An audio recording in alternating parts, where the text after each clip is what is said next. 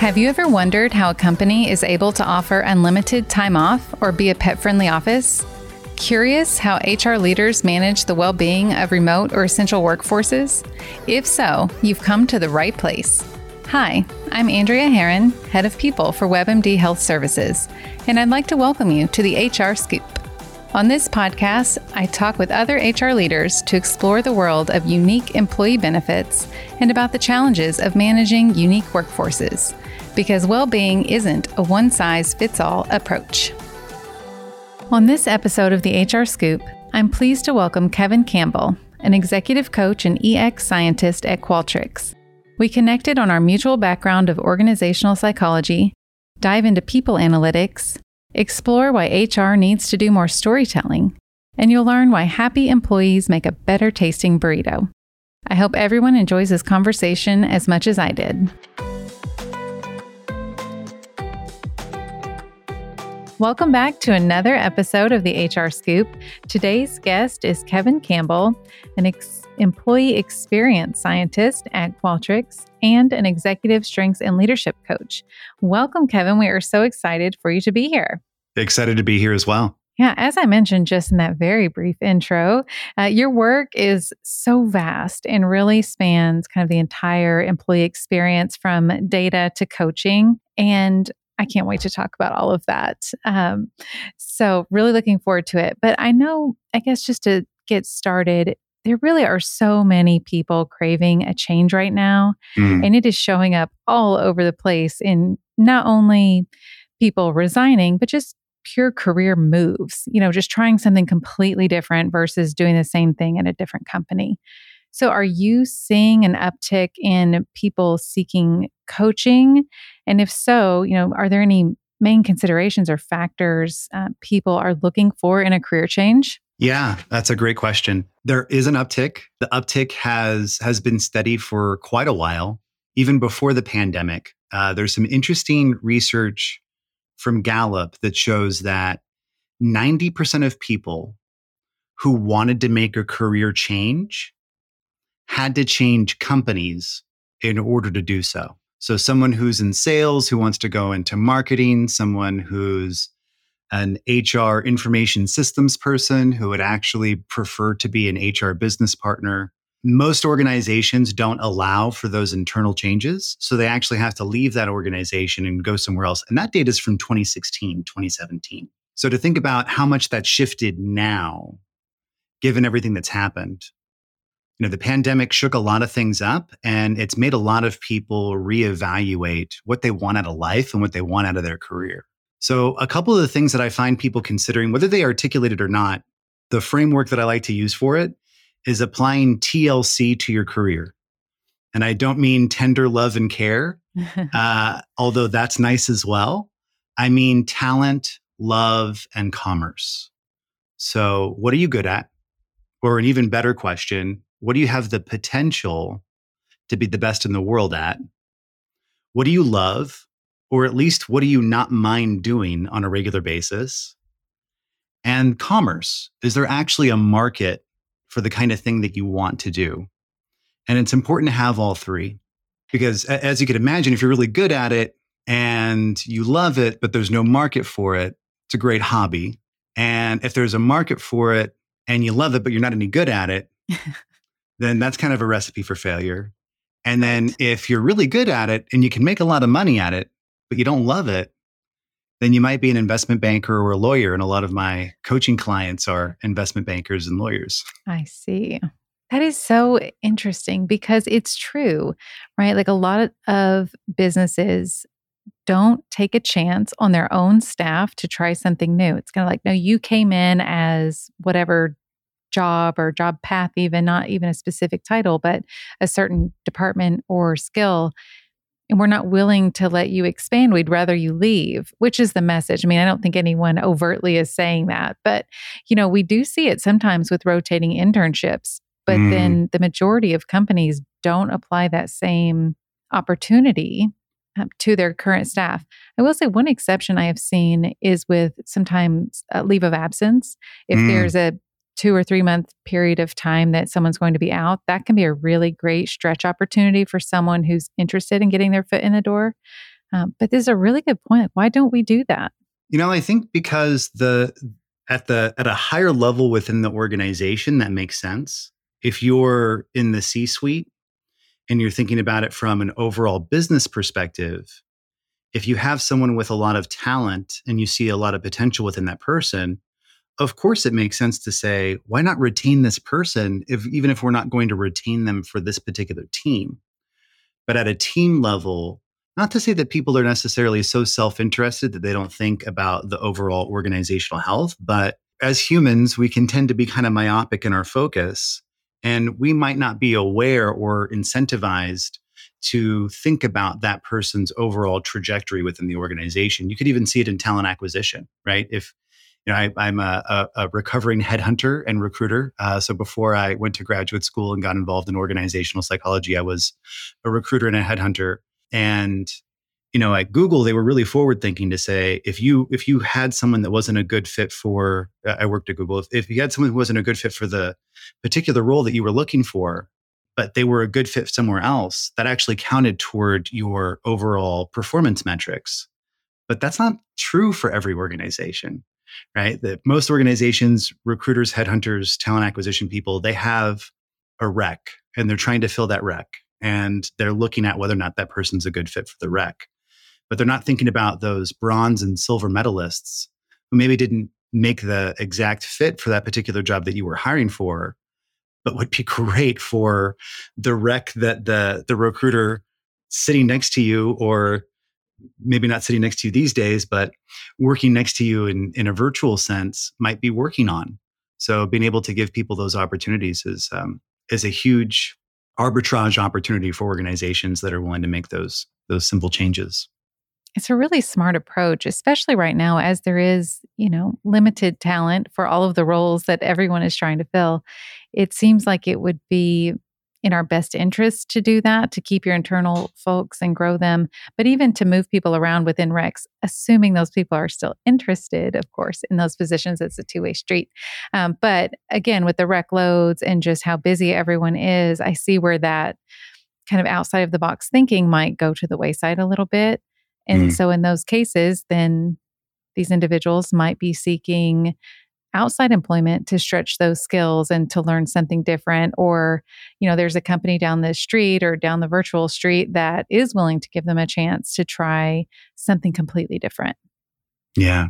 Yeah actually i worked with a, a client a cybersecurity firm in the bay area and on their engagement survey, they found that career opportunities or the sense of having opportunities for their career was the biggest driver of engagement for some of their key talent.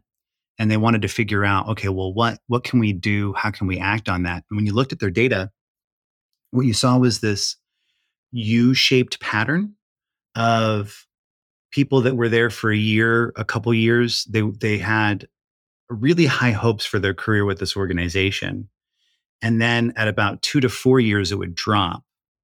And then five years moving forward, you would see it start to rise again. And you see this kind of U shaped pattern in a lot of organizations. And the theory behind that is there's usually this honeymoon period when people join. But what we looked at is we found that when someone got promoted, if they got promoted at that one or two year mark, that honeymoon period started all over again.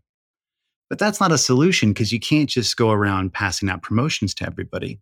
So then what we looked at was people that didn't get promoted, but they changed jobs within the same level. And for those people, they were actually higher in terms of their sense of career opportunities than the people that had been promoted. And they were higher than people that had had the honeymoon period. So it, there's a there's a, a huge business case for retention around that stuff too. Yeah, it's personal growth and development aside from just I mean, being promoted and recognized for those contributions and higher level work is very rewarding, of course. But I think people are realizing they do want growth and they do want to continue to learn. And we're seeing that with all generations, but uh, you know, especially with some of the younger generations wanting to really grow and learn and continue on. Um, so kind of sticking with the idea of these you know coaching and interpersonal skills and anything that we might have called a soft skill which i would argue is not soft at all. Um, but, you know, HR professionals aren't really taught in a formal way how to master those. Mm. And they are critical competencies for HR folks, but we also have to train other people to use those. So I'm curious how you think those interpersonal skills, coaching skills, you know, how do you think that might impact kind of this people profession or even broader company culture? I think it's one of the most important meta skills you could possibly have because it's a skill that unlocks so many other things. And what I mean by that is that it's one thing to know how to do something, it's another thing to teach others how to do the thing that you know.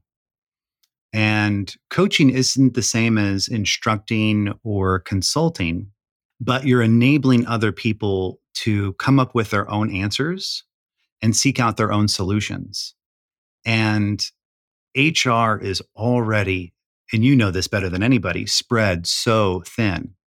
So, so many of the things that have traditionally been delegated to human resources are almost better when human resources acts as a facilitator of the conversation or the process and enables line managers not for everything obviously some things you don't want to entrust to line managers but Definitely i think not. you know employee engagement as an example right uh, how many managers delegate the full task of understanding the feedback and acting on the feedback back to their HRBPs when engagement isn't a survey. It isn't that point in time of how that person feels. It's how those people feel day in and day out. And that's going to be dictated by their manager and their immediate team. So yeah, so the the the very fundamental foundational skills around deep listening and asking powerful questions are ones that everybody could really benefit from, but uh, especially those of us in the helping professions, especially those of us who are who are our primary um, mandate is to to work with people and empower others. You know what I love about that? The deep listening and the asking of you know deep and critical questions. That's just a good human skill to have. Like even in your everyday life, it's it's helpful at work definitely, but also just as a person in a relationship with your family or significant others or friends, you know, if you can actually help people feel heard and ask good, curious, interesting questions, you are going to deepen every relationship that you have. Totally. A hundred percent. But those are not easy things to do. That's the kicker. if it was, then everyone would be good at it. Yeah. You know, it, it takes patience and sitting with that uncomfortable silence sometimes. Okay, so I know we both have a love for organizational psychology. And so I want to turn the conversation a little bit and talk about, you know, data and storytelling and how to really distill it down. So, you know, with so much information at our disposal, I think it's easy to get overwhelmed and fall victim to the dreaded analysis paralysis. Um, so when we're we're taking data and we're taking these deep conversations and we're taking the dashboards and you know all the information from all the digital and analog tools you know how how can we use it? How can we tell meaningful stories that make a difference versus just piecemealing out data point by data point? Great question and i think this is where coaching and people analytics come together in a surprising way that most people might not see on the surface. With data and with digital streams of data coming in constantly and channels for listening that are both solicited and unsolicited and structured and unstructured, all of the answers we could ever want are available. The real skill of the future and the present is being able to ask really good questions. So, in order to make good sense of our data and to know what data to even collect or pay attention to or to look through, it's really good to start with a good question. What, what is it that we're really concerned with? What are our, what's our history and our aspirations as an organization? And what is the what is the persona of our our audience, right? Talk about storytelling there's a, a format to great stories, you know, the, the hero's journey. Once upon a time, there was a hero who lived and everything was right in the world, but then there was some sort of disruption. And as a result of that disruption, they grew in some way and they discovered something that they hadn't known before. And then as a result of that discovery, they went on a different path. And that discovery piece is where the data can come in. And as storytellers, we have to ask ourselves who's our audience? Because our audience is really the main character. What are their goals and aspirations? What are they after in this world? What are the challenges that are getting in the ways of those aspirations? Getting in the way, the ways, getting in the way of those aspirations. And how can data help give them guidance and insight into where they want to move next? And I think when we put it in those simple terms, it becomes a lot easier to seek out the specific thing that we're looking for, right? In in science and in social science, they, they call it having an, an a priori hypothesis. But I think in practical terms, it's just about knowing what questions you want to have answered and then being really intentional about looking for things that help you answer those questions. Yeah, I really like that because, you know, I think we spend a lot of time, sometimes not enough time, coming up with survey questions when we're trying to get data from our staff. And I, I actually authored a blog not too long ago on this very topic. You have to start with what do you actually want to know? And then do your questions answer that? Are they going to give you the information that will help you respond or have an action or even know what's going on based on the way it's phrased, the wording you're using. I mean, all of that is so important. And then you can use the data, as you're saying, to tell the arc of whatever story or whatever outcome it is that you're trying to express. And then, of course, you still have the data for those, you know, leaders or people that really want to know the backup. But storytelling, I think, is so undervalued currently. And I agree, it is going to be such a skill that will differentiate the great employees and the great HR folks or whoever, eh, you know, is leading from the average ones. Totally. Yeah. And I mean, you know, that's that's a big part of why so much feedback that gets solicited doesn't necessarily get acted on. Right. Is because there isn't that emotional component. Data informs, but stories compel. Absolutely. I mean, humans have survived on storytelling for all time. You know the our ancestors weren't pulling out powerpoints and excel spreadsheets. They were telling stories that live for generations and generations and that still matters now. So if you can work on your storytelling skills i think it would um, help whatever you're trying to influence or change within your organization. But you know as you're talking i'm feeling this sense that there is a new emergence. It feels like something is growing at this intersection of data and people.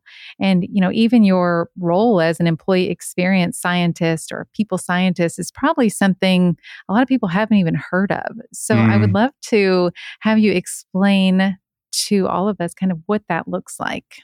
Yeah, EX scientist is sort of a term that's particular to Qualtrics, but it's usually more like a people scientist, like uh, Humu, Laszlo Bock's company um, has people scientist culture amp.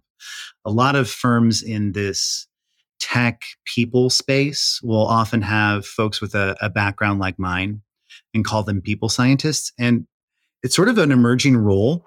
And I love Venn diagrams. So I always like to think about things in terms of a Venn diagram. And I think people science and people scientists sit at the inter- intersection of organizational psychology, people analytics slash data science, and practitioner slash consulting.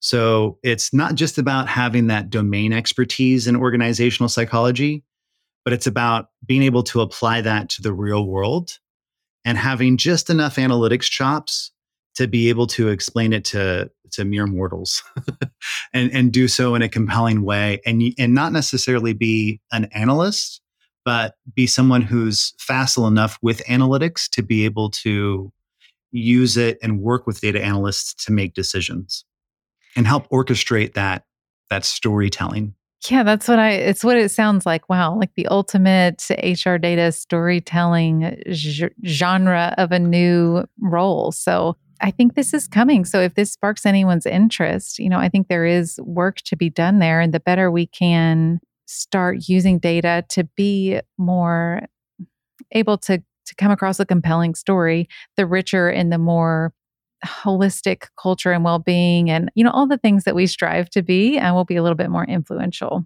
So we had, you know, briefly talked before about, you know, this employee listening and deep engagement.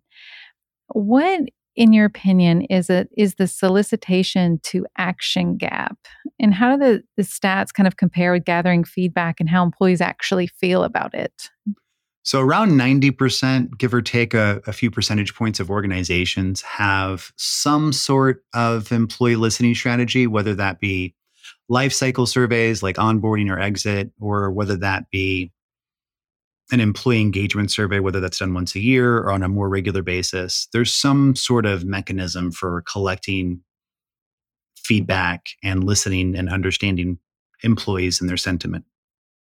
But only 7% of employees feel that their organization is very good at acting on their feedback. So there's a huge gap between people being asked for their opinion and that opinion actually manifesting in some sort of meaningful change, or at least it feeling like there's some sort of meaningful change happening. It's a really small percentage. And yet I'm both surprised and not surprised.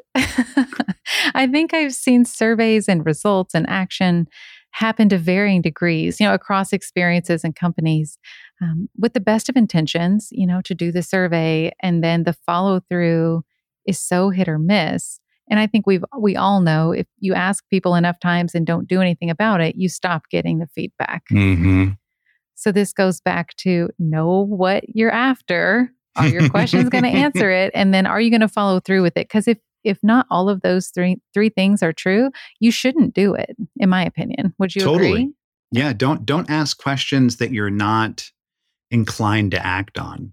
And one one interesting technique is to create mock reports of the survey questions that you have and present them back to leaders and see how they react and ask them what they would do as a result of that. And that can really pressure test some of those those reactions to see what people might do with the results. Interesting.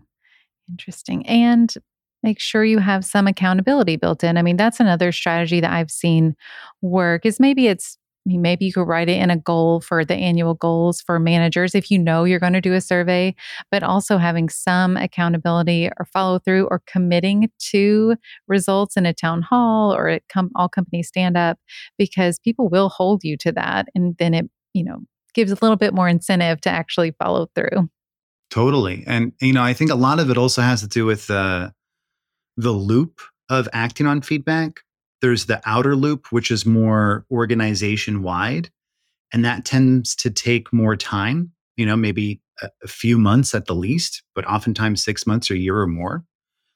But there's that inner loop with a manager and their team acting on her feedback together that could happen in a matter of days or weeks or there's that that procedural loop or a closed loop where on an onboarding survey, somebody doesn't have their laptop or have access to some system that they need, there's a ticket that automatically goes to IT so that that can be addressed right away. So, you know, I think a lot of times the focus tends to be on that the big what are we as an organization going to do to, to act on this? And that's absolutely warranted and necessary, but that takes a long time. So, how can you um, manage and and think about the the the smaller loops that don't have as much lift and you can do much more easily right? If, if recognition is an area of concern or opportunity on your engagement survey implementing a company-wide recognition software is going to take a while but it takes virtually no time for a manager to write a handwritten note to someone to tell them how good of a job they've done and in many ways, that's even more impactful than what you can do with a, a company wide survey or recognition system. So true. Like most everything else related to humans, we are just an onion with layer after layer after layer. okay, so I think this has been really interesting from the employee experience perspective and great insight.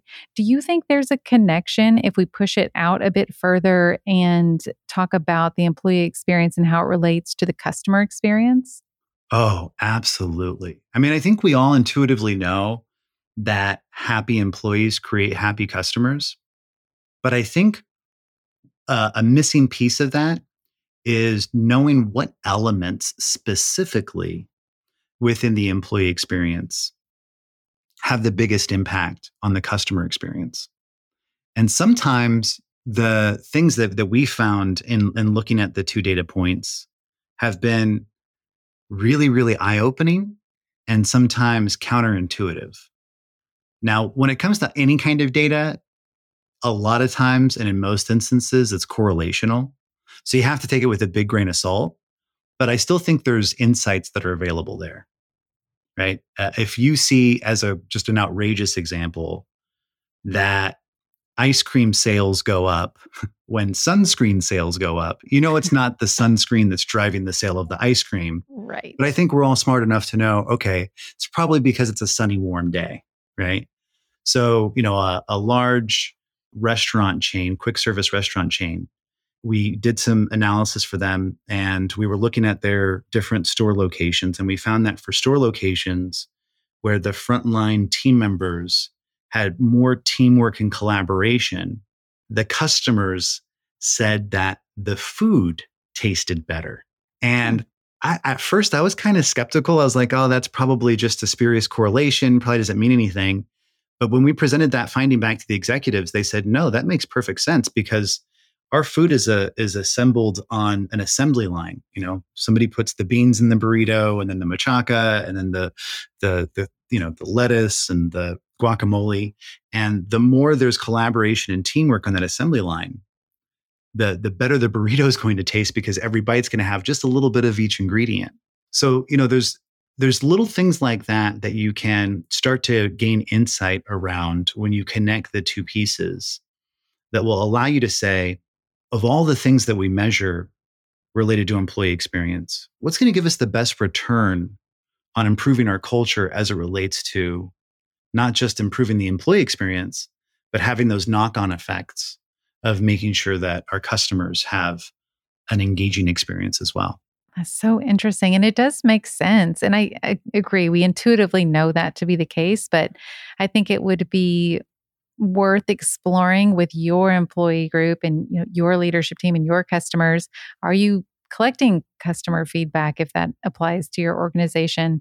You know and what might those correlations be? And maybe a survey? I don't know. You have to find out what the questions are. Yeah. All right. Well before we let you go, um, I did want to wrap it up with our final question that I do love to ask. And that would be if you have anything interesting that you'd like to share with us that most people don't know about you. Most people don't know that I was almost kicked out of Machu Picchu uh, because uh, after hiking the Inca Trail for several days, if you've ever been to Machu Picchu, when you enter, there's a, a, a, big sign that says, no causing a commotion, no clapping, no yelling. And I had decided that the woman I was dating and had hiked through the Andes with for three days was the woman I wanted to spend the rest of my life with. So I got down on one knee on top of Machu Picchu and I proposed to her. And I didn't realize that because of that, virtually everybody that was visiting Machu Picchu that day would stop what they were doing, look at us, and start clapping and cheering. honest mistake. so, so, that's something most folks probably don't know about me. Oh, that's very sweet. And what did she say? She said yes. Okay, yeah. don't leave us hanging. well, that is lovely. And I'm glad you didn't get kicked out. But if you did, it probably still would have been for a good reason totally worth it. Would have been totally worth it. With all the respect. Yes, with all the respect. Okay. Well, thank you again. This is really interesting insight. I hope everyone takes a minute to think about their storytelling and how um, that might be able to improve their communication and those deep listening skills. And maybe we should all strive to practice some of those um, deep listening and good, curious question asking. So thanks again so much. And we'll see all y'all next time. Bye. Thank you for listening to the HR Scoop podcast. Please take a moment to rate and subscribe on Spotify, Apple, Google, or directly at webmdhealthservices.com slash podcasts.